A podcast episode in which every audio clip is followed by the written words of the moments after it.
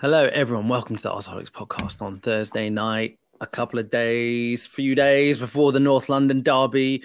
Um, ready to get into it. I'm here. It's me, Raj. We've got Mize with me. Hello, Mize. Hello, mate. How you doing? Good, good, good, good, good. Um, looking forward to talking about this. Uh, feels like it's sort of come out of not come out of nowhere, but um, yeah, sort of come out of nowhere. I don't, I don't know what um a better way to put it, but I'm hoping this conversation will just get me, you know, feeling and ramped up for the game. Um, but, I've, I've been uh, I've been buzzing for it for. You're you're going, aren't you? I'm going. Um, yeah, and oh, Fulham have just scored. Two one. Was it two one? Fulham. Yeah. Um, yeah, and I think maybe a result of that, and like from the Newcastle game, just been really, really looking forward to it. I've been like, so I'm going with my cousin Jonigan, and um, I've been like, we've been making plans for Sunday deciding where we're going to go before and stuff, and trying to work out how we're going to like not like die basically. so uh, getting up to Tottenham. So um, uh, yeah, so yeah, really looking forward to it. But um, yeah, yeah, yeah. I mean, it's um the the whole looking uh you know trying to make sure you don't die sort of thing that is important man like so just you know take care of yourself figure out figure out some make some smart decisions as to where you hang out um, it's really interesting, is it? Because last year when you and I went to the North London Derby, we, when we went to uh, when when we went away, um, like I, I think we kind of we kind of had an okay experience in terms of you know we we managed to avoid any aggro per se. Um, and you know when we when we met outside the stadium, we I, I guess we we kind of very quickly kind of made our way into the stadium when we are drinking in the in the concourse. But after the game, um, you know, we did stay to the end although I think you know many people would advise that you don't. You know, there's so much stuff on social media from people saying like, "Oh, yeah, don't don't stay to the end of the game," um, but we actually did, um, and that kind of proved to not bite us in the ass, and it seemed to be okay, right? Like when we when we left the game. Uh, we sort of managed to make our way out, but you see, I remember seeing a lot of footage from you know from people from taking their from their phones after the game, and there did seem to be some aggro. So, uh, yeah, man, stay safe. Because there was another time that you went to the North London Derby. I think was it was it a cup game where you said it was a bit more Larry. Uh, yeah, the old ground. So there's there's been like two. I mean, I've not been that often. I've probably only been like four or five times in total. There's there's been two games at White Hart Lane, original White Hart Lane. Um, basically been after the game. Like you know, going in is normally not too much of an issue because unless you're wearing colours or you want to make it obvious you're an Arsenal fan, you kind of just you keep your head down and you get in. Um, but those two games, they were both night games, and one was a I don't know if you remember, it was like um, it was a bit of a classic game. It was I think it was one where it was like a two-two or three-three, and Van der Vaart scored. Um, anyway, yeah, and that one you kind of if you imagine how Highbury used to be, where everything's pretty kind of congested and narrow and you know obviously you're backing on the stadium backs onto houses so you come out the ground imagine just a typical road um, so you come out onto the you come out onto the pavement and you just have a police kind of barrier down the middle of the road. So you're coming out of the stadium you've got like a roads width police barrier and then spurs fans on the other side. So they're directing the spurs fans one way and then the away fans out the other way. Hmm. but the barrier is i mean it might as well not be there because it's not. It's the police aren't really gonna. Like, they're not. They're not doing a huge amount. They're literally just standing there, and you just get. You just see like Spurs fans and Arsenal fans, to be fair, go, go, giving it back, but you know, punches being thrown through the police and stuff. Um, so that was a bit, bit, you know, that was like my. I think that was my first experience. Then there was another time me and Aaron went, and um, it wasn't anything too bad, but we we get we got held back. It was the Flamini one where Flamini scored a couple of goals and we won. We got held back for ages, like ages. Um, we got held back in the stadium, then we got held back outside the ground before you kind of go onto the main road. I think it's Seven Sisters Road, and um, so obviously, you know, you're you're in a massive group of hundreds of Arsenal fans. So um, we kind of just had to, yeah, just keep your head down and get out, get get in quietly and get out as quickly as possible is my tactic, really.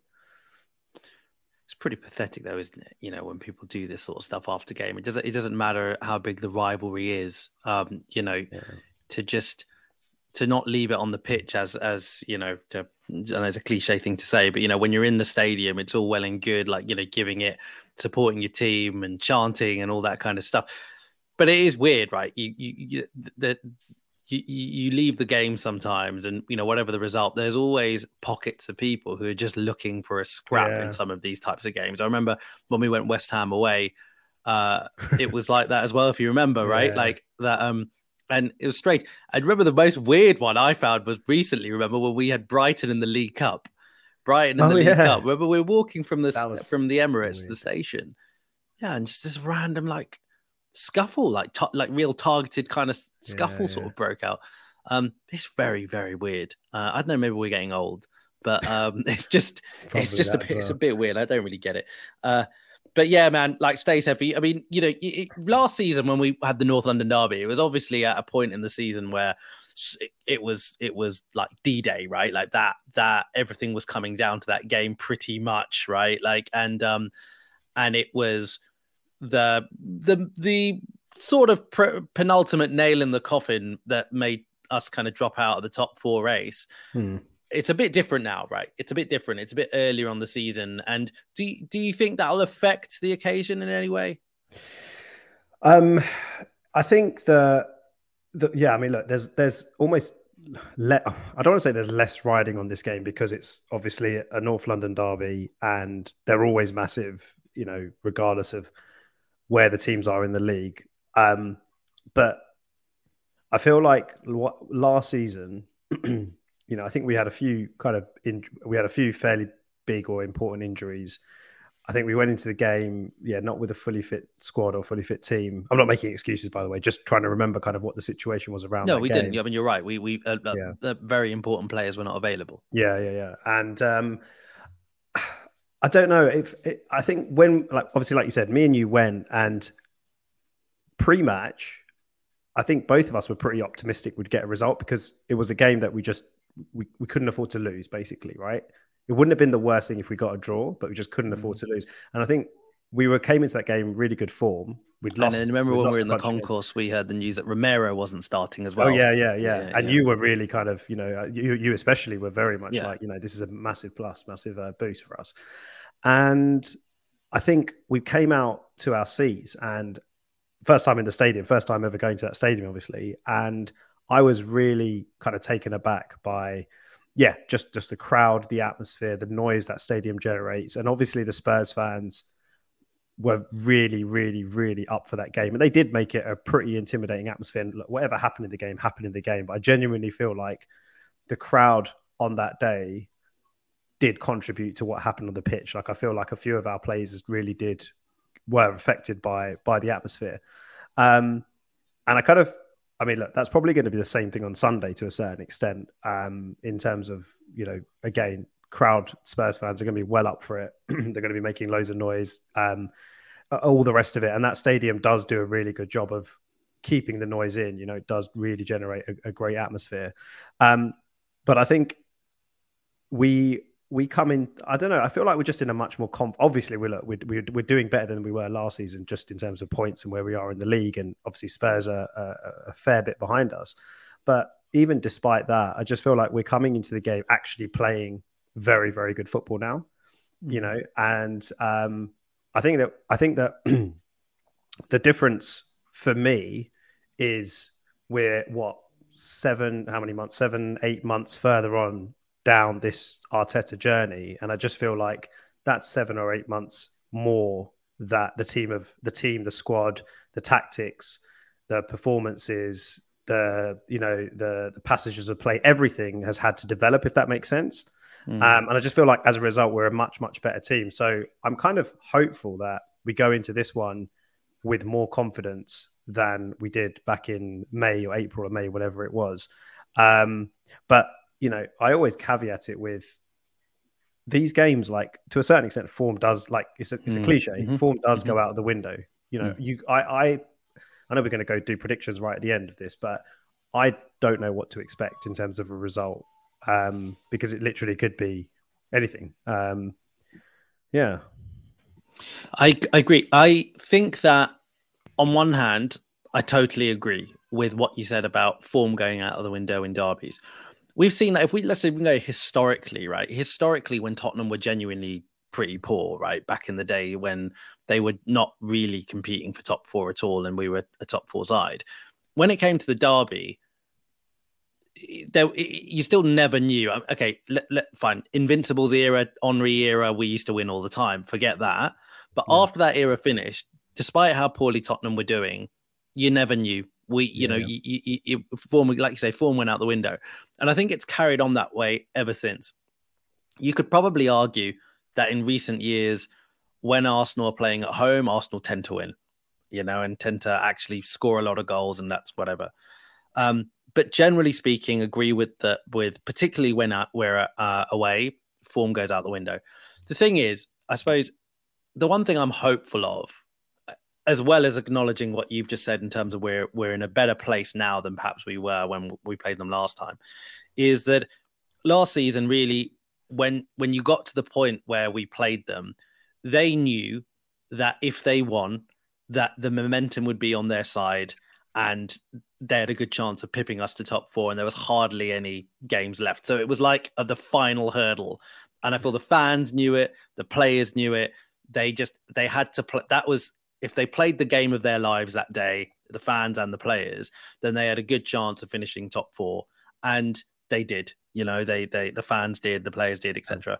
The, the only thing that you know, therefore, in, in comparison to that, is now we're much further off to the end the end of the season. Spurs have had a really questionable period where even the t- even the games that they've been getting points, the fans I think have known that there are frailties there, and recently they've had some questionable results and poor results, and the frailties are showing, and the fans have been getting a bit tetchy against Villa. They were booing. It's it's not great. The atmosphere isn't great. So as much as I think that when we start the game, the fans are going to be, you know, really, really up for it. I think they're also going to be a little bit, uh, a bit nervy. So if we can get on the front foot, if we can, you know, start playing and, and start start the game as as we generally start games, I think we've got an opportunity to make the crowd nervy, and I think that permeates the team uh, in a way that, that I'm yeah. not sure we had last time. You know, last time again, it's just like it's cup final. You know, that's it, that, that that's all that really mattered. Um, so I'm hopeful because of that. Really. Yeah, I, I, I mean, I completely agree with that. I think when you look at, I mean, if you listen to Spurs fans at the moment, um, and you speak to them, like they're not, they're they're not confident in what Conte's doing. I think they're just more hopeful than anything. Like they're more hopeful that they're going to get a win for the in their next game. And you compare us to them at the moment. Forget forget like where we are in the table. If you just watch, I mean, obviously we watch Arsenal every every game, and I don't watch Spurs every game. But when you do kind of compare, like I said before uh, earlier, performances and the way the way that we approach games, the way that we start games, the fact that most of our players are especially our attack well the, the entire team to be honest but most of our attacking players are, are in form. Um, there's just like I don't know when, like I said, when you talk to Spurs fans, they just feel like I, I, don't really get the feeling that they actually have much faith in either what Conte's doing or that they're even going to get a result on Sunday, or when they play anyone else, they don't really know what to expect. Spurs are just this mm. really random team at the moment, you know. Losing to Villa 2 0 at home and then going to Palace and winning 4 0. Like their results and performances are all over the place, really, quite mm. erratic. Because even that um, Palace game, the first they, half the first they were half, terrible. Yeah. Yeah, yeah, exactly. Yeah, yeah. So so it's one of those where that's why I was kind of mentioning the crowd as well. Whereas that might be the one of the factors that really does influence the game because obviously they're going to try and push Spurs. Um, they're just going to try and push Spurs basically and get behind them. Um, but you're right. It's one of those games where if we do what we've been doing for the last, well, basically since the start of the season, and we really do come out the blocks and really go for it. And you say this every game to us, but especially in this game, then yeah, like you say, if we have the opportunity to like silence the crowd, if we really um, kind of, if we can kind of almost negate that atmosphere, um, that could result in us potentially, you know, yeah, going there and and and winning and scoring some goals. So it's going to be really interesting to see. And like, it's one of, again with the derby, like you know everyone's joking about it, but everyone's also not joking about it. You know, the referee, Harry Kane's probably going to score the penalty that they're eventually or likely to get. Um, you know, all of these things are going to play a factor as well, and these are things that you can't you can predict are going to happen, but you know, like it's a bit, um, it is quite unpredictable in the sense it could just literally be one bad tackle affects the whole outcome of the game, and so mm. that's what's going to be really interesting to see if that does happen. Do you have a concern about that? Because see, you know, recently there's been this really random thing that's happened, right? Where after the Newcastle game, we've been charged by the FA for failing to control our players after I think you know the it was the last incident in the game where we appealed for the the handball. So you know FA have, have, have slapped us on the wrist and um, you know said naughty, and it's happened again in two games in a row. So we've just you know we've gone to Oxford and there was a you know handball shout, and you know what? I've seen it. I just watched it now after the handball shout and our reaction yeah. I, I really don't think our reaction was over the top. I, I I think it's I think the Newcastle one you can probably argue that we were really we were really elaborate and fair enough because it was like it was stoppage Last time. Yeah, yeah. There was there was emotion. There was all this kind of stuff. What happened against Oxford? That for me is just normal. That happens every week. Every week. Yeah. yeah. And we got fined again like or, or whatever. I don't know if it's fine, but you know we've got got it again. Charge, that yeah. really worries me because that says to me that the FA it's almost like a conscious decision where they said no we we we're, we're going to nip this in the bud mm. they're not and but, they, yeah yeah go on and i was so, going to say but yeah no go on mate finish sorry no no no all i was saying is that and that concerns me because i feel like one will we be very very concerned about doing that. Like so will we go into the north london derby and feel like okay we can't really you know appeal and we, we have to really watch ourselves? And therefore like does that not kind of cause detriment to ourselves? And yeah. you know and and, and regardless and if we do are the referees gonna do the referees think right now when they're going to the tottenham game arsenal can't say shit to us because you know we warned them twice they're going to be worried and therefore we can we can even on the pitch we can issue cards we can do whatever because they've had fair warnings they can't complain i mean it, like you say mate it's it's I don't know what word you use to describe it, but yeah, I, I agree with. The, I mean, I say I agree with the Newcastle one. I'm pretty sure that even what happened against Newcastle happens in the Premier League, you know, um, fairly often, and you don't see charges being thrown around. The, the the Oxford game, I mean, yeah, that is that happens. I don't know how many times in a game. it's like what three players asking the referee the question. I don't think you could call that surrounding the referee. I've Not at all. You even see el Elneny go there and his hand, he's holding yeah, his hand yeah. behind his back because he doesn't want to look threatening, and he's just saying, you know, what happened. That yeah. happens all the time. Um, and I think there was um, like I was I wasn't watching the Fulham Chelsea game just now, but I went onto Twitter and then there was a few Arsenal fans that had taken some stills from the game because I think I don't know if it was Fulham. One of the teams was appealing for a penalty. A few players around the ref, and then I think it must have been Fulham because yeah, they were like, "Oh, Fulham FC. I hope you're looking forward to your your charge tomorrow morning from the FA and stuff.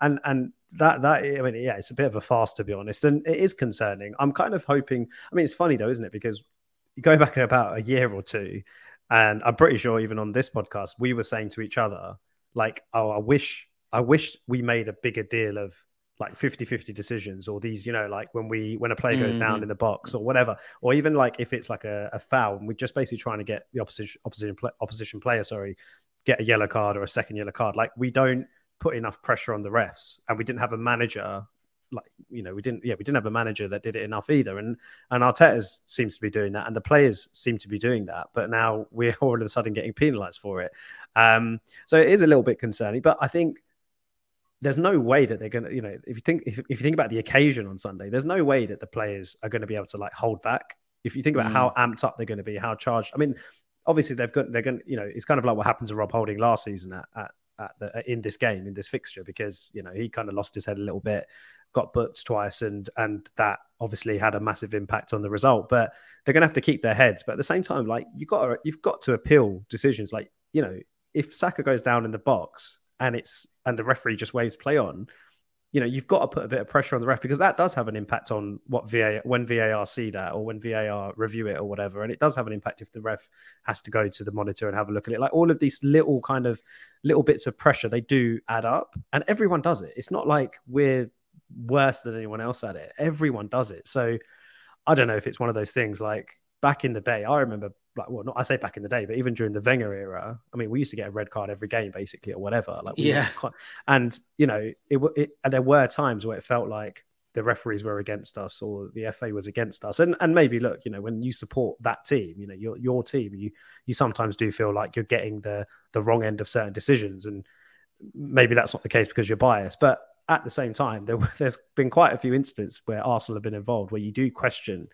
you know, referee the refereeing decision. Like even if you look at the stat about Saka, I don't know the stat off the top of my head, but the number of times Saka's been fouled versus the number of fouls he's given away and how many times he's been booked. It's something ridiculous. Like he, I think I can't remember what the stat is, so I'm going to probably mm. quote it wrong, but it's something like when he's been fouled, the opposition player's only been booked once, but he, this season he's been booked four times, something something like that. And it's like that can't be right. Like I'm not saying there's I'm not saying the referees are against us, but it's a little bit concerning that this second charge has come in because yeah, like it, I don't know. It's gonna be interesting to see how Arteta handles it because um yeah, there's going to be a couple. There's going to be games later on in the season where this kind of thing's going to happen again, and there's going to be like mm. really like highly charged moments, uh, and the players are probably going to have to maybe think twice. You, could, you think you're looking at someone like Granit Xhaka, like absolutely losing his shit, but he's going to have to maybe just calm down a little bit. But I, I don't know. How do you do that in a North London derby? You can't.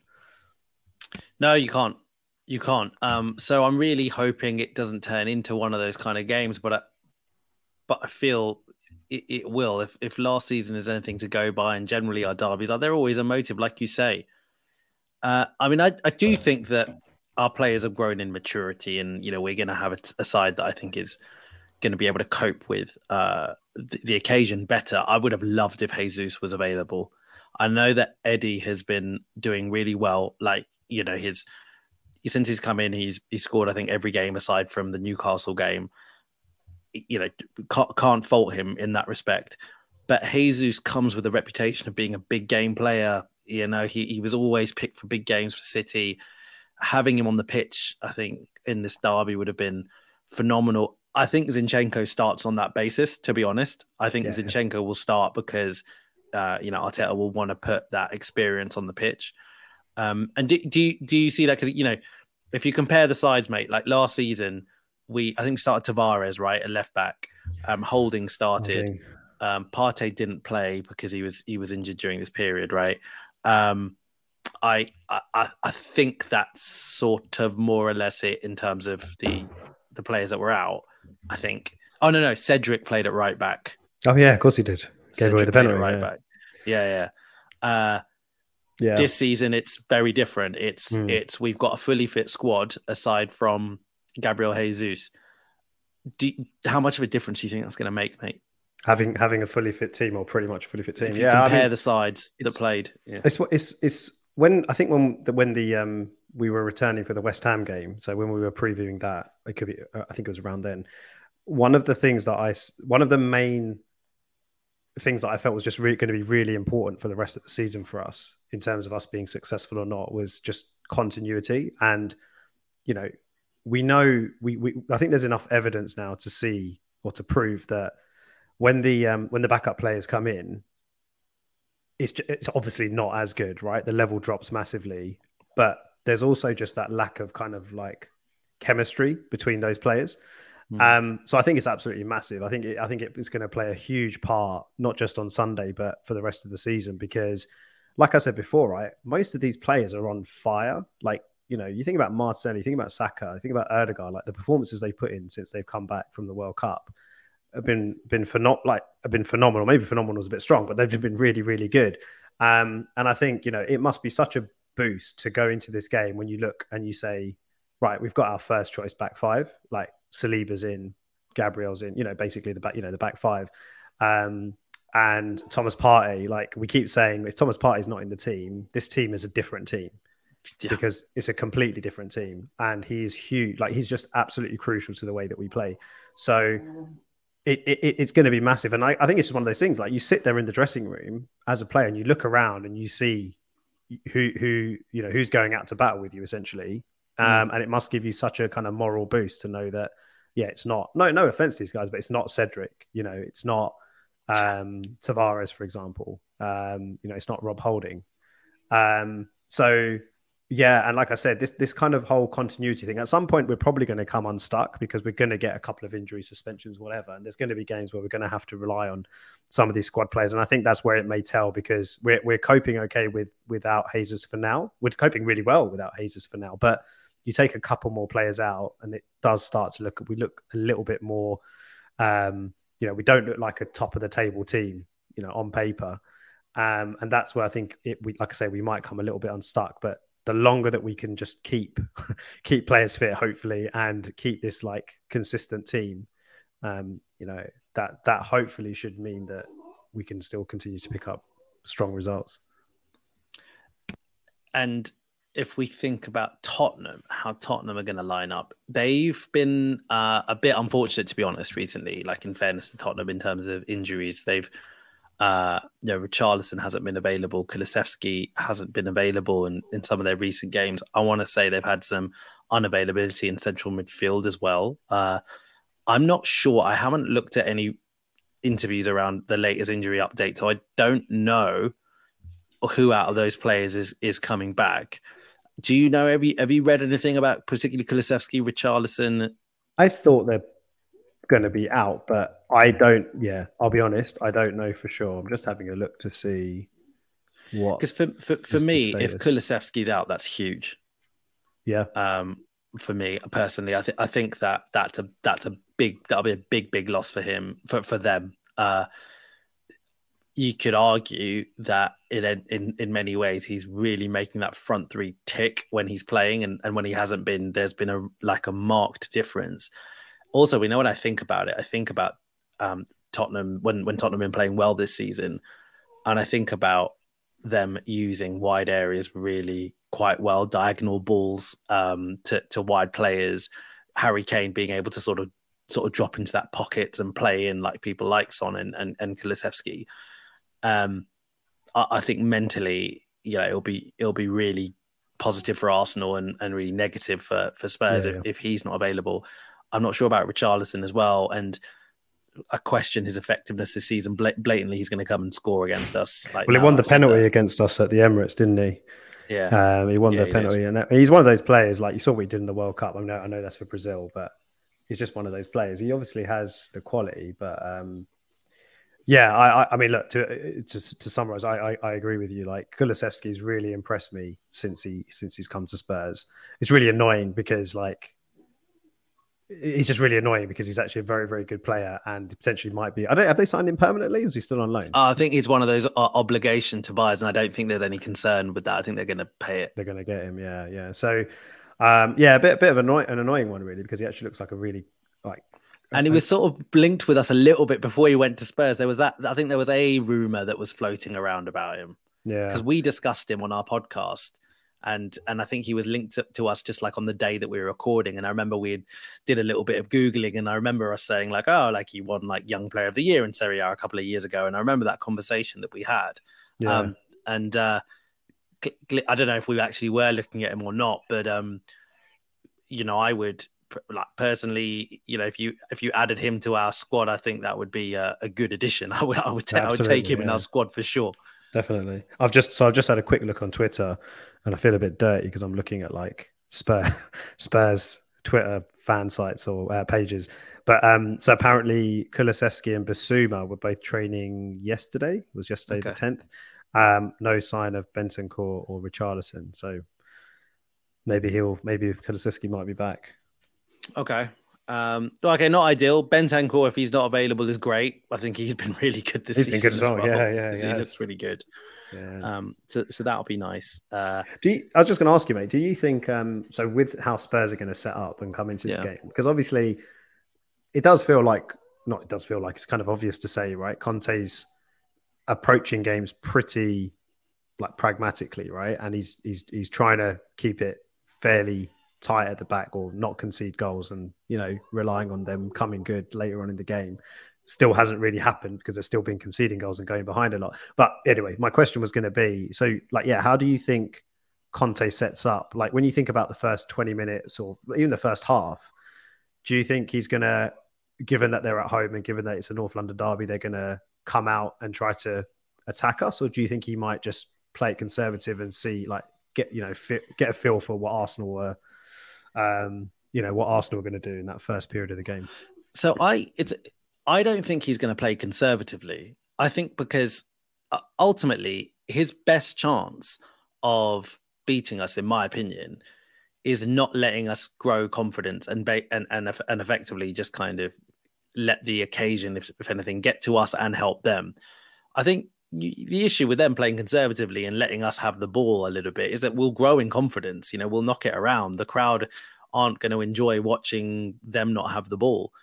Uh, so I don't think that'll help them at all.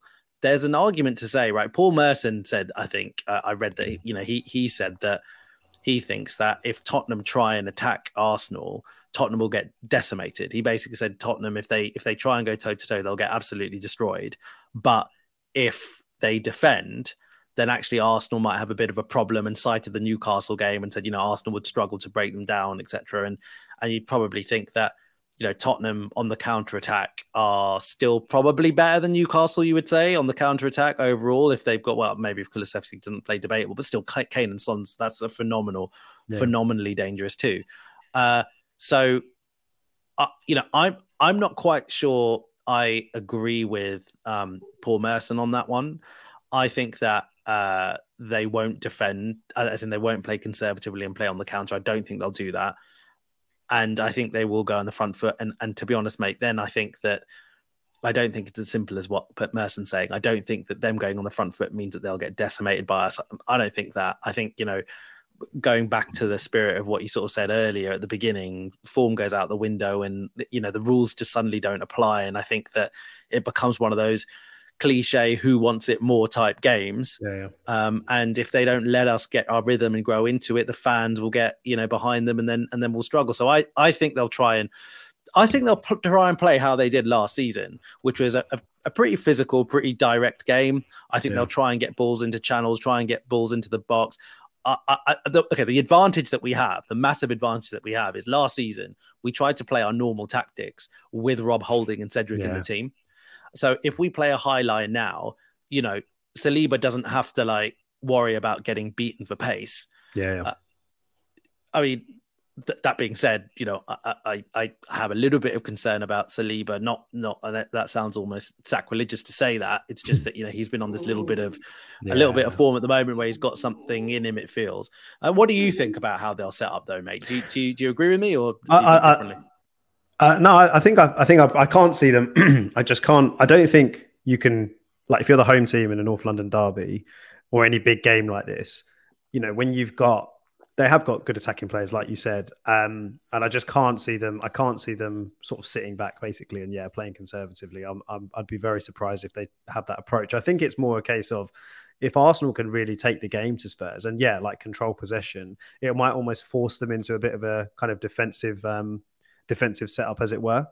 Um, and it's it's interesting as well to see because both teams arguably could play on the counter. Both teams have got it in them to play on the counter. Like you can see Arsenal being devastating on the counter. You can see Spurs being quite devastating on the counter. But like you say, we've got a lot more at the back to be able to deal with that this season compared to um, the, the, the the fixture last year. So yeah, I, I I can see it being a bit of a classic in terms of mm, both teams really too. going for it. Yeah, both teams really going for it and trying to win the game but it's also when you put when you put the narrative or the, the, the context around where we are in the season, Arsenal, Arsenal both, oh, I'd say Arsenal definitely don't need it to be that sort of game where it's like, uh, like a, it's either we win it or we lose it, as opposed to just getting a point and and moving on. Do you know what I mean? Like we don't mm. we don't need the win, and it's kind of similar yeah. to last season in a way where I think a draw wouldn't be the worst result mm. it wouldn't be the worst result. So um, yeah, it's going to be really interesting, man.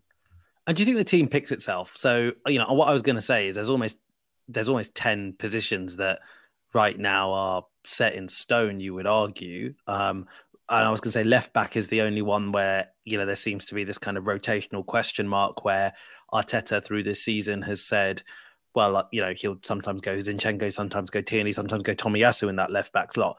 Yeah do you, who do you think plays at left back? I think he'll I think he'll go Zinchenko again. I think hmm. the the tactic that we have where obviously Zinchenko joins up with the midfield and like I think a lot of good things happen like come from from that.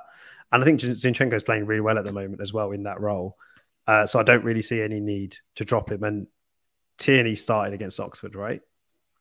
Uh, He yeah, did, didn't it? Yeah, yeah, Yeah. At left back. So, I, I mean, I think that kind of tells you who's likely to start on Mhm. Sunday as well. I don't think Tierney did anything kind of overly spectacular that would put a No. question in Arteta's head. Yeah. Um, and Tierney, look, you know, he's a fantastic player. He's a really good left back, but I think he has a certain way, like his effectiveness um, is different to Zinchenko's or, you know, what he's effective at. And um, I think when you've got Eddie Nketiah as your striker, I'd rather have, I'd rather be building up play.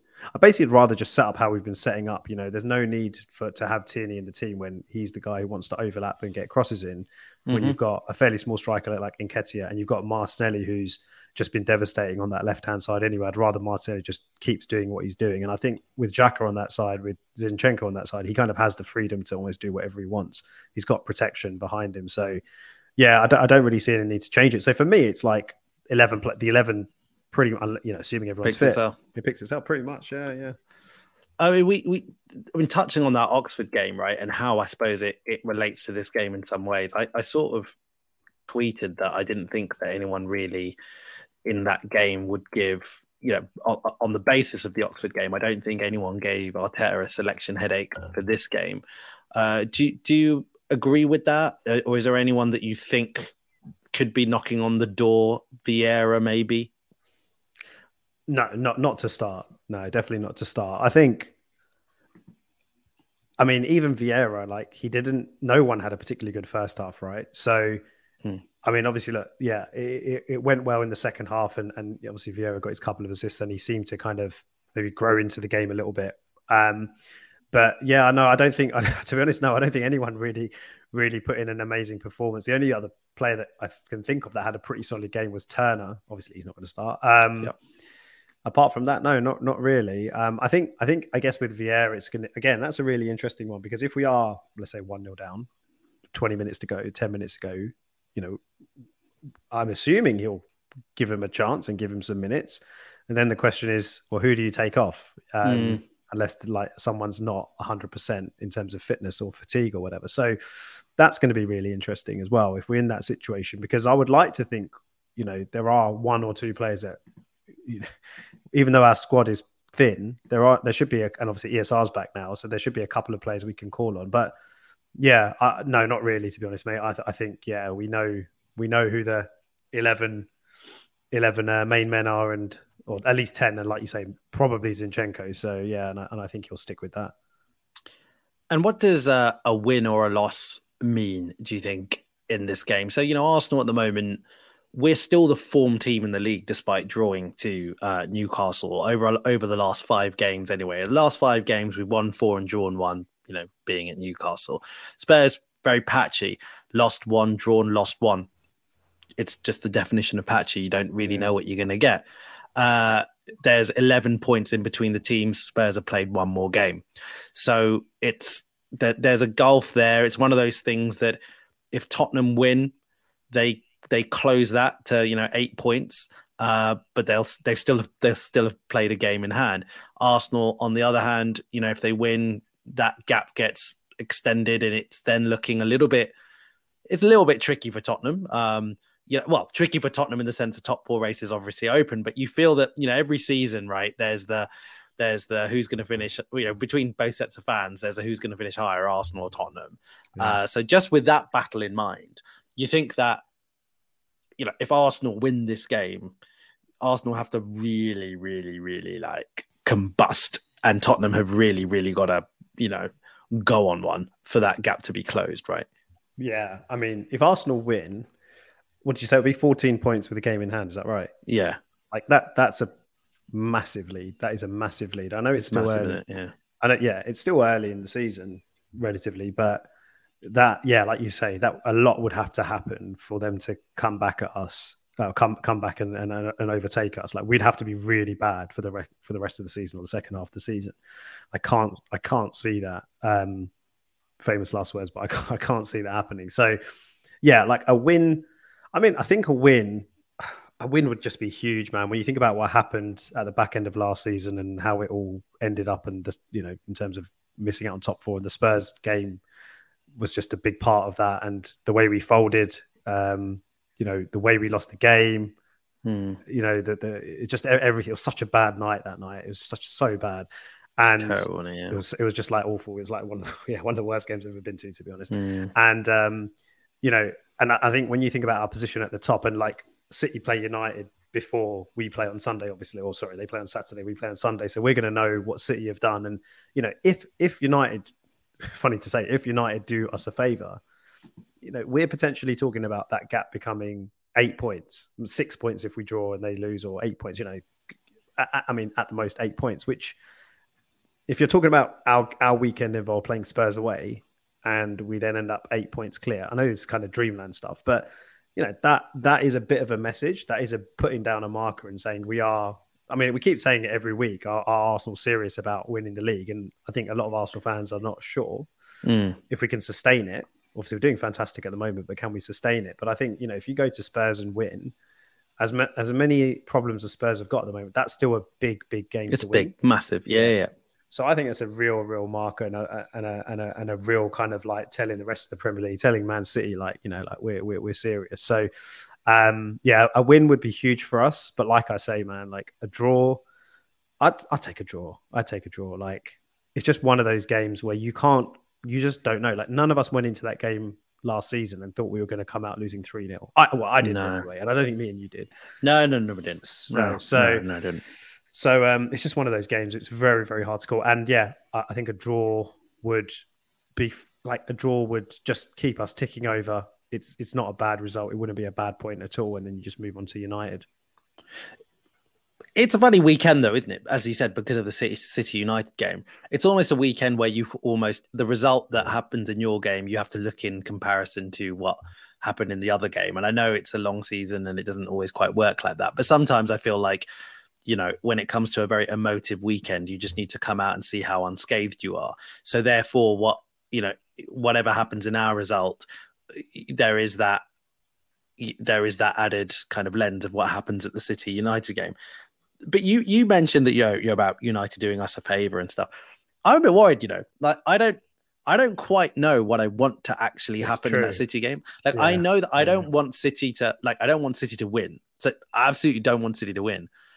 But I'm a bit concerned about the prospect of United winning because Yeah. you know United win that game, and if then if United beat us at the Emirates, which isn't you know outside the realms of possibility at all, they're then three points behind us. United are three points behind us on the playing having played the same amount of games. Like that that's like a very worrying prospect for me. I yeah. really don't want that to happen. I, you know, okay, again, again, many things have to happen for, for that for that situation to happen. Arsenal would have to lose to Tottenham, Man United would have to beat Man City, and then uh, and then Man United would have to come to Arsenal and win. So there's lots of things that have to happen. Yeah. But it's not a crazy set of permutations, is it? No, no, it's not. And like it's a fair point. I kind of overlooked them because they've just quietly picked up the form a little bit and obviously winning games that they should be winning. Um, so yeah, you, you know, it's, it's a completely fair point. And look, you, you know, the scenario you just sort of played out or talked about there, that might not happen this weekend, but it could, or in- over the next two weekends, but it could easily happen at some point later on in the next few weeks, basically, right? Where we drop some points and United pick up wins and they're all of a sudden, you know, right behind us. Um, so yeah, it's a fair, you know, I mean, I don't know. Yeah, I haven't really, I don't know what result I'd want from that City uh, United game, but a draw would probably be a decent result for for us, I guess. Um, Hmm. I mean, do you see United sustaining some sort of title challenge? I'm, I'm, I'm asking the question like, you know, yeah, we're top of the league. We can start asking these questions now. Like, I, you know what? Like, I really hate to say it, but I. So look, I, I based on what's happened in the season so far, I do have genuine reservations about whether Man City are as good this season as they were last season. Yeah, and I know we spoke last episode and talked about the fact that okay, even though they've dropped points, they're they're still this experienced beast, and um, you know we talked about how much how many points they tend to accumulate the second half of, the season. But I don't know. There's something about them which doesn't just doesn't look quite quite as perfect as they're not, you know. they're not as like infallible. Is that that right word? Yeah, as- that's as that, that's probably the right word to be honest, mate. Because you know, even you know the EFL, the League Cup was just their bunny, wasn't it? Like it's the competition that they just they they rest some players in, but they're the team that they put out is always still better than the teams that they play, and they just they kind of walk that tournament. It's their tournament. It feels like, and um, they played a, They played a half decent side out against Man yeah. City against Southampton. It wasn't like a really weak side, and Southampton are the worst team in the country, right in the, in the Premier League right now. Yeah, you know, can't win a game. I think they've lost five in a row, maybe uh, in the Premier League. Maybe, maybe that's right. At least they've lost four in a. Let me check that. No, they've lost five in a row. At least I can't see form past five, so at least five in a row. And they've got unbeaten Man City in, in the cup. That, that's weird. That's not like what Man City. That wouldn't have happened to Man City last season. So yeah. I think based on that, my my concern about Man United is partly because I think that is it one of those seasons where actually you know maybe Man City aren't that aren't as great, and therefore that's an opportunity for us as Arsenal. But you know, then if it becomes a straight shootout between Man Man United and, and Arsenal, then you know, I think we're a better side than them. I still think we're a better side than them.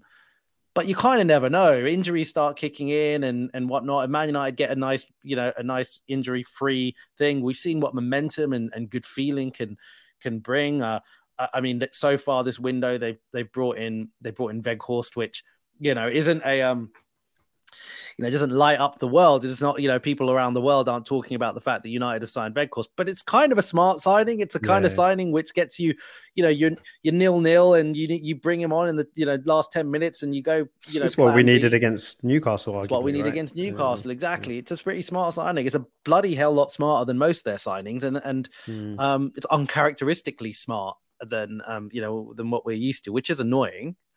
Uh, so it is a little bit of concern. At the same time, I also don't want to get carried away in terms of my worry about United because their recent form has basically been because they've been playing some pretty crap teams in the league to be honest right? They've been yeah. do you know fine no no game is easy in the premier league.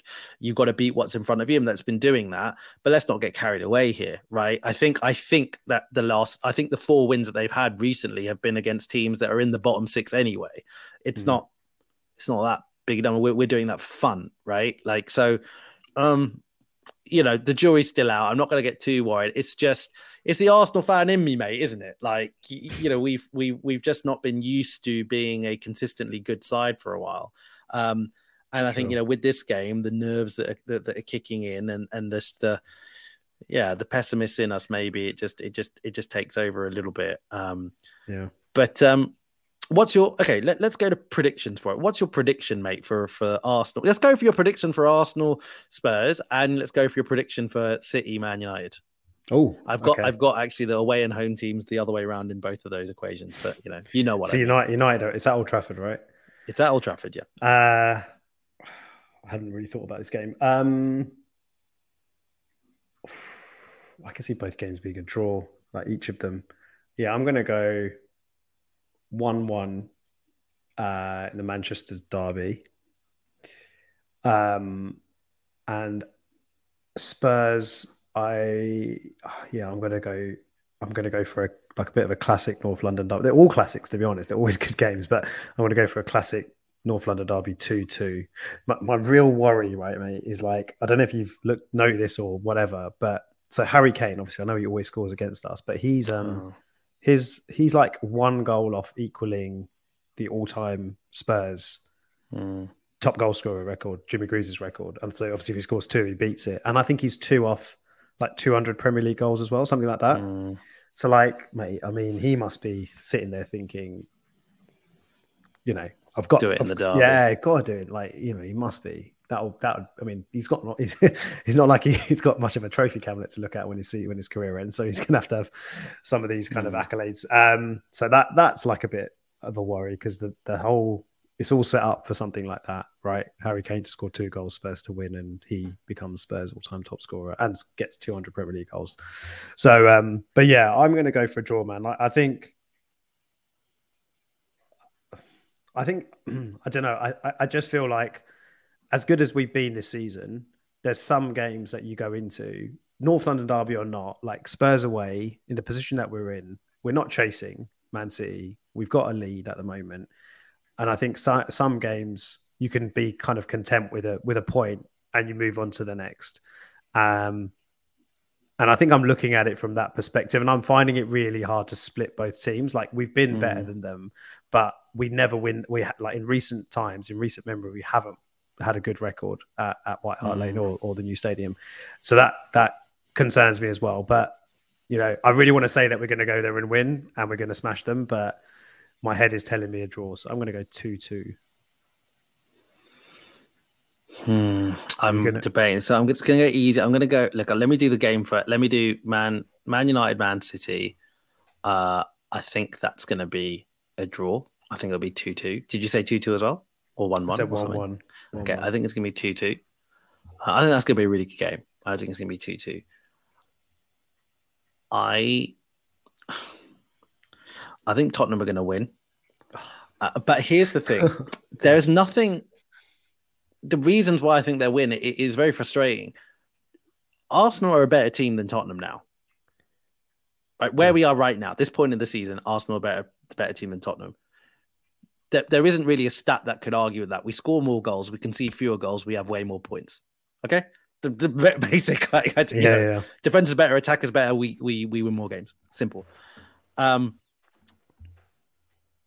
but I'm this whole thing that is creeping in with the officials as well. It's it's bothering me. Um, the fact that you know the memory, like you say, of being away there and that that away record not being great. What happened last season? The Harry Kane narrative, like you've just mentioned, the Conte big game thing as well. Those things I'm a little bit worried about. Uh, I I and my I can't in my head visualize us winning. Right. I can't visualize us winning, and I I think that we are the sort of team in a good way. I think we're the sort of team that will go for the win. So I think that if it is level, we'll still go for the win like how we did against United, you know, I think we'll really, really search for win. I quite like. I don't mind that we do that. I quite yeah. like that we're that sort of team. But I just think those things that I mentioned are going to really, are really going to bother me. And I really hope we win, man. Like, because I know, obviously, I hope we win as an Arsenal fan, but we are a better team than them. Yeah.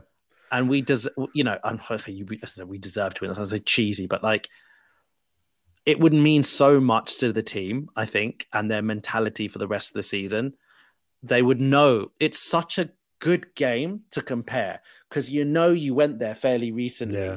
Yeah, and you point. lost. And this would just mean so much, I think. Um, you know, and then you got home to Man United and you're buzzing. You're at the Emirates and you're buzzing. And, you know, like you said, you, you mentioned how big an impact the Spurs fans were last season, you know, when we were there. And we can attest to the fact that you know fans and atmosphere makes a massive difference. We have been part of a journey with Arsenal fans. We've been had the privilege of being season holders for a long time. This is probably the best atmosphere it's been, and you can feel that connection on the. You can feel it, and if we can beat Spurs, we'll go at home to United, and uh, the crowd's going to be so so up for it. Yeah. You know, you and you because Im- imagine imagine two games away. Imagine you beat Spurs and you beat Man uh, uh, Man United in two games. That's that's that's what it's all about. Those are you know arguably those arguably there are two biggest rivals. Arguably, yeah. Like oh yeah, Man yeah. historically, sorry, yeah, yeah. historically, yeah. right? Yeah, yeah, exactly. You know, th- to fans like you and me, they're probably the two. The two yeah, that yeah. you want to be are those two, right? For sure. So yeah. it's just it, it, it's just it's set up for glory. It's all, also set up for total devastation. Um, but but um, let's see. Let, let let's hope the players and the manager aren't as emotional as we are.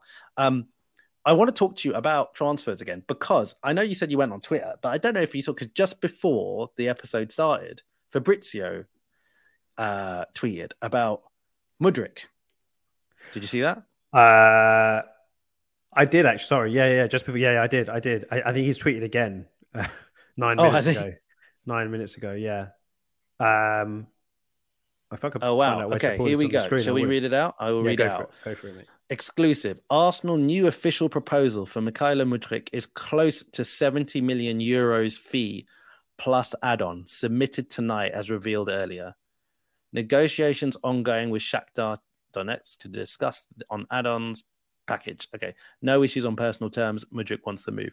That's a big offer, man. 70 million euros plus add-ons. Plus add-ons. What was the first bid? Do you know? No, I don't know, but I I got the impression it was like 40, 50 around that range. It's a lot of money. A lot of money. I mean, look. I mean, like we like we said Yeah. last time, I don't really give a shit. Like Don't give a shit. you know, don't, don't, don't. give a shit. Like The, the only I'm- reason you I'm start to give a I'm shit is if, if the player flops, like what happened happened with Pepe, and then it's like everyone starts like every time he miscontrols a ball, it's like, oh, you paid two- 70 million Yeah. for him, and that's that's just like oh, for fuck's sake. But but The- otherwise, no, yeah. I don't give a shit to be honest, because he could turn out to be a gem. So The, the actually, to, to be honest, mate, like it, that bit, even yeah, okay. Obviously, that's an, that's annoying. Like you know, I don't want any of our signings, or any of our important in inverted commas signings. Uh, Chan says forty. So apparently, our 40 first our first bid was forty million. Thank you, Chan. Um, the, the only reason I care, if the only element that I care about what we spend on players is if it prevents us doing other things, right? And and you still don't, you still never know that. You never know it for a fact. But you know, if it gets to a point where you're signing someone for I don't know, like 70 million euros, and if Arteta and co are going saying like, okay, you know what, that means that we can't sign the sort of central midfielder that we want or whatever like that. That's the only that that's the only time You know, where it would. I know, I know what you mean. I mean, you know what it is, mate. Like, I don't know if we've kind of met now as a club. We've sort of moved past that a little bit because Mhm.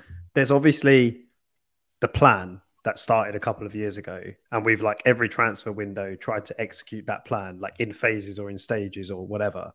And it doesn't feel like like it feels like Mudryk is part of that plan. Do you know what I mean? It's like the really next- good, really good yeah. point. Good point. And um, I also feel like we're almost banking on like it's going to take if if we I mean basically if we don't get Champions League next season, it means that we have fallen off massively in the Mm. last twenty or so games of the season, right? So on the assumption that we've now we haven't secured it, but we get Champions League football next season, that is that's huge in terms of like the finances, right? In terms of Yeah. the income, revenue, whatever. So And like you um, say, that was the plan. The plan was a plan. was- exactly. Yeah yeah, So it's almost like they're probably, you know, it's a it's it's it's it's a shitload of money, but at the same time, I don't know if it necessarily affects. Like for example, if like okay, for argument's sake, Declan Rice is the midfielder that we want to sign, and he's eighty million or seventy million. I don't necessarily think that us signing Mudryk now Mm. for more than we would plan Agree. to affects, you know, again the Yeah, next target. Do you know what I mean? So I agree with you. I agree with you. yeah. I, I agree with you. So, that, so that's true, right? So, so you know, again, maybe that is something. Yeah, uh, look, I, I agree with you. I, I think that perhaps then, you know, if you weren't so targeted, if we didn't have such a strategic plan, then maybe it's more of a concern because you know you sort of think that, all right, yeah, actually, maybe they they they were thinking, oh, should we sign a winger and a midfielder, or maybe we can just sign this winger now because we spent too much money. And I agree with you. Like, you know, we we debated so much last January when we were talking about getting a striker in, and we debated whether we should do that. And I think you and I were sort of on the camp of saying, well, look, if they've got a plan, you know, and they know how they want to spend their budget over a series of years, like, you know, do you, is it not better to just stick to the plan and not just kind of whatever? And it's different schools of thought, isn't it? Um, but um, no, no, look, I'm with you. And man, like if Arteta is, if Arteta and Edu are willing to spend this kind of money on a guy, then I think that you know they've probably got real good feels um, about him. Uh, I, I, I I love the idea that you know you've got someone like that potentially coming in in January who's young and exciting and rapid. You know, like there were the, the stats that showed he's the fastest player in the Champions League this yeah, season I saw that. Crazy. you know, crazy wheels, man. Like, and that work Premier League pace power are, are massive things in the Premier League. Like, so in that respect, like, you know, guy guy fits in. Uh, you know, it all feels great. Um, you know, great options for us as a side. It would have been really good to have him done before the derby. thinking that. It would I was just nice. thinking that. That that that's where might be a little bit frustrating. If we don't get the results we obviously want in the next couple of games, like assuming he's not ready for he doesn't if we don't sign him before United as well, uh, or he's not, you know, whatever, he's not in the squad for United, even if we do sign him, um, that would be frustrating, right? It's just like one of those one of those things that we always say, like get you we want we want the business done early, summer and January. So that that will be a bit annoying because it's such a crunch part of the season with two like massive games, and Mm. who knows like what effect he may or may not have had. But you'd want someone like that just in the squad, basically as an option. Yeah. Um, but yeah, man, like, and I think the other thing, just to add to what you were saying about the transfer and stuff, like he obviously he obviously wants to come as well, like very very obviously, right? So Yeah. he's completely like on his knees for us. So, you know, it it feels like it's going to happen, which is like kind of mental because no, you don't really normally see these sorts of this sort of money being thrown around. Definitely not by Arsenal, obviously, but generally um, in January. Like I don't think anyone else has really done. I'm trying to think. Has anyone else signed anyone like?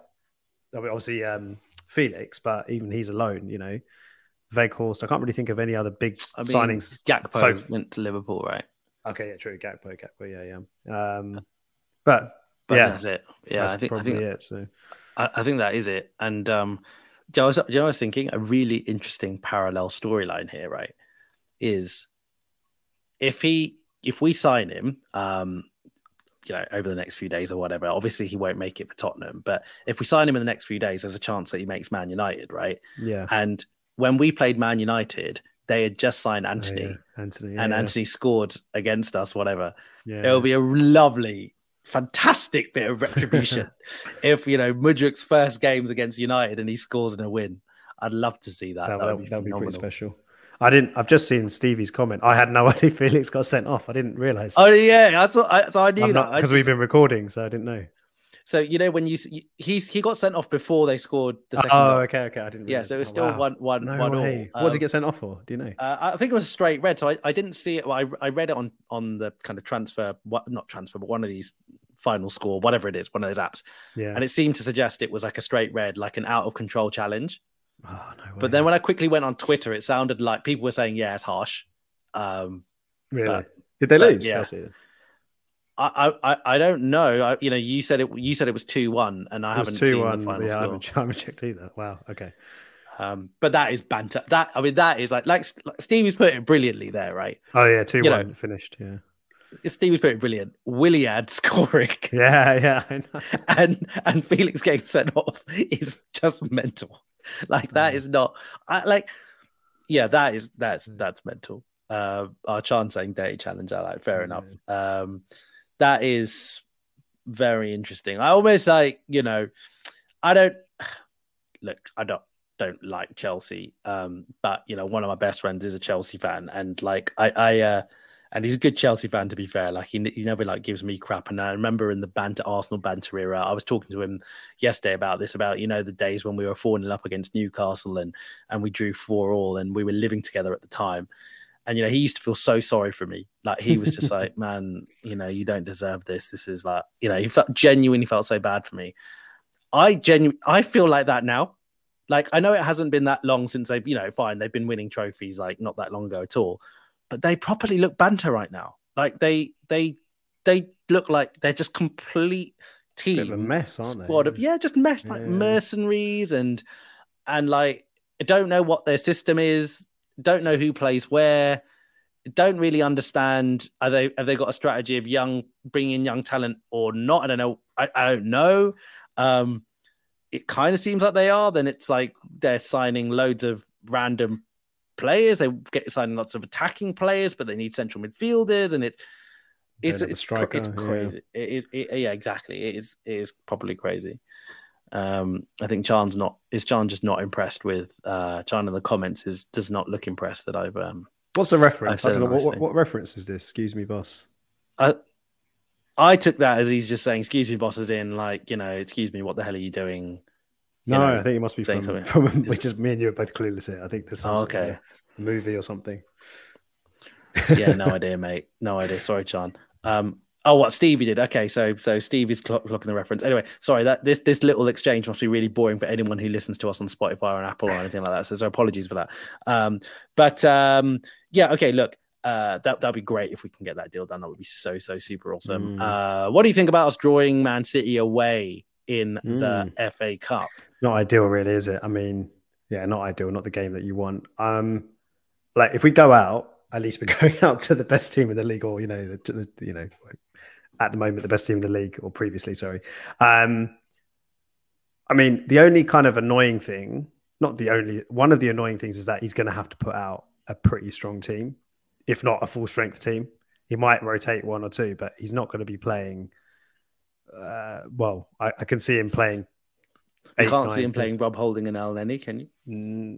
Mm, he might. He might play Al Elneny because Al Elneny's experienced enough um, and Rob Holding. Like he could, potentially might, but um, sorry, I've just seen someone like putting their car up outside my house the camera.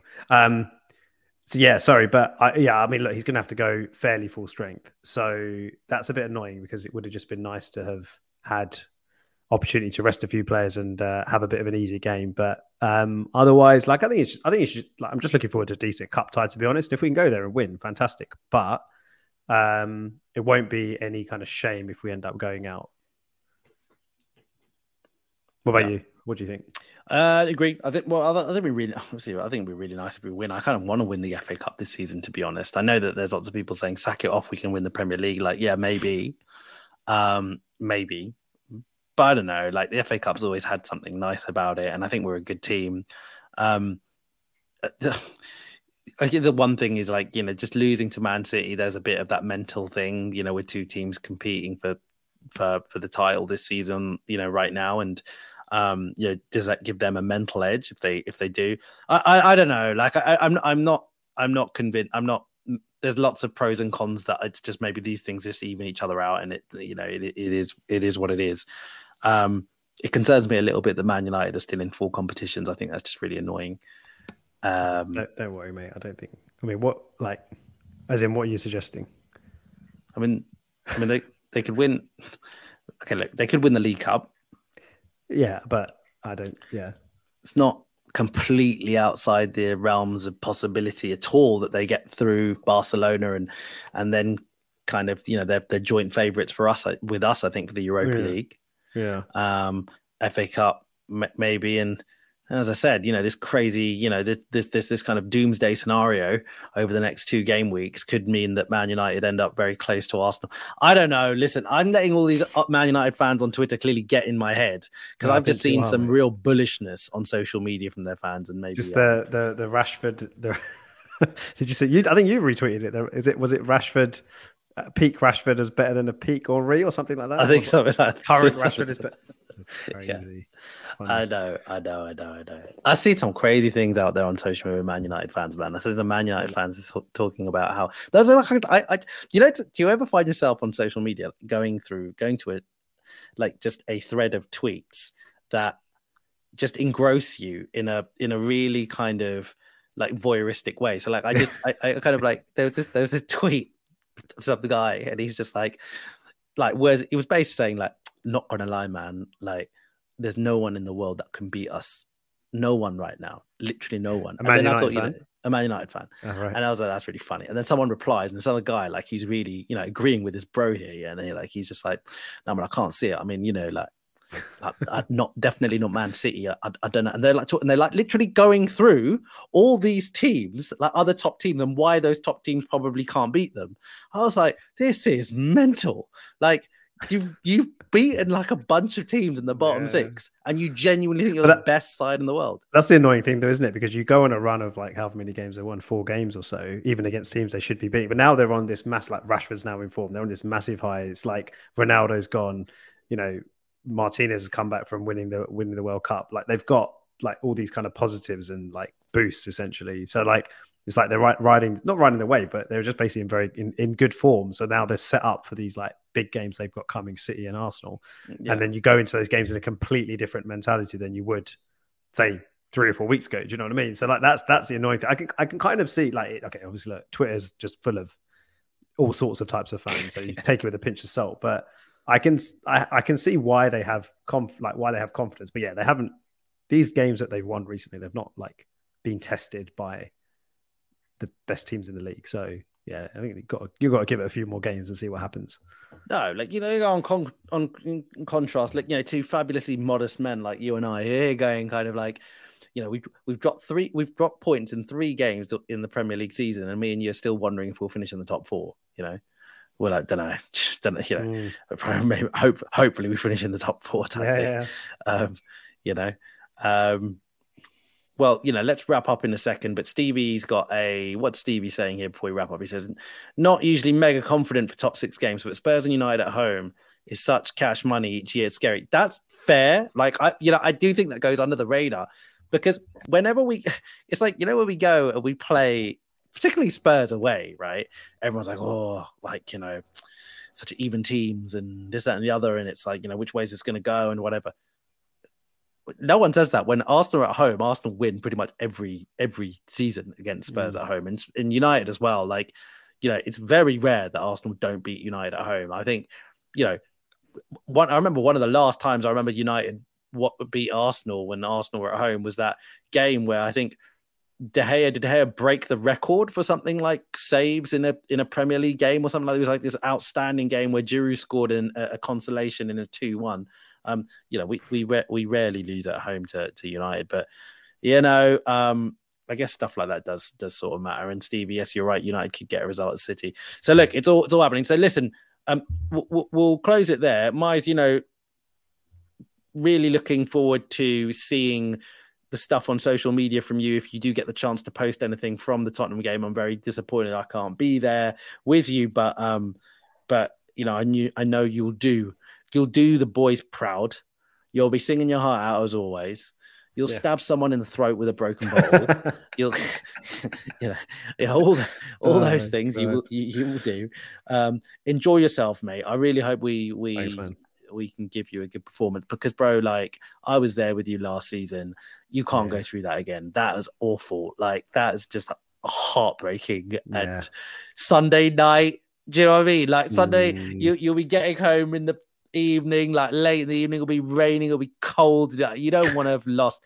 But if you win, if you win, then it doesn't matter, man. It'll be torrential thunderstorms yeah. and you'll be fucking over the moon, won't you? Yeah, so, um, yes, mate. Yes, mate. All the best for that. Thank you, man. I'm looking forward to it. Everyone, thank you for tuning in to the show. Thank you very much for Chan, Stevie, for for being in the comments. Really appreciate your interactions. And um, hey, if you enjoyed the podcast, guys, if you're listening and you you haven't done so already, please subscribe. Please like, share. Please do those things. Um, we really appreciate it and uh, and look out for Mize on social media on the uh, Tottenham game. Um, you know, bringing yep. you the heart of what Arsenal fans will be experiencing that day. So, um, thank you all. Have a good good Derby Day weekend. Mize, pleasure as always, mate. You too, mate. Thanks a lot. Catch you soon. Thank you.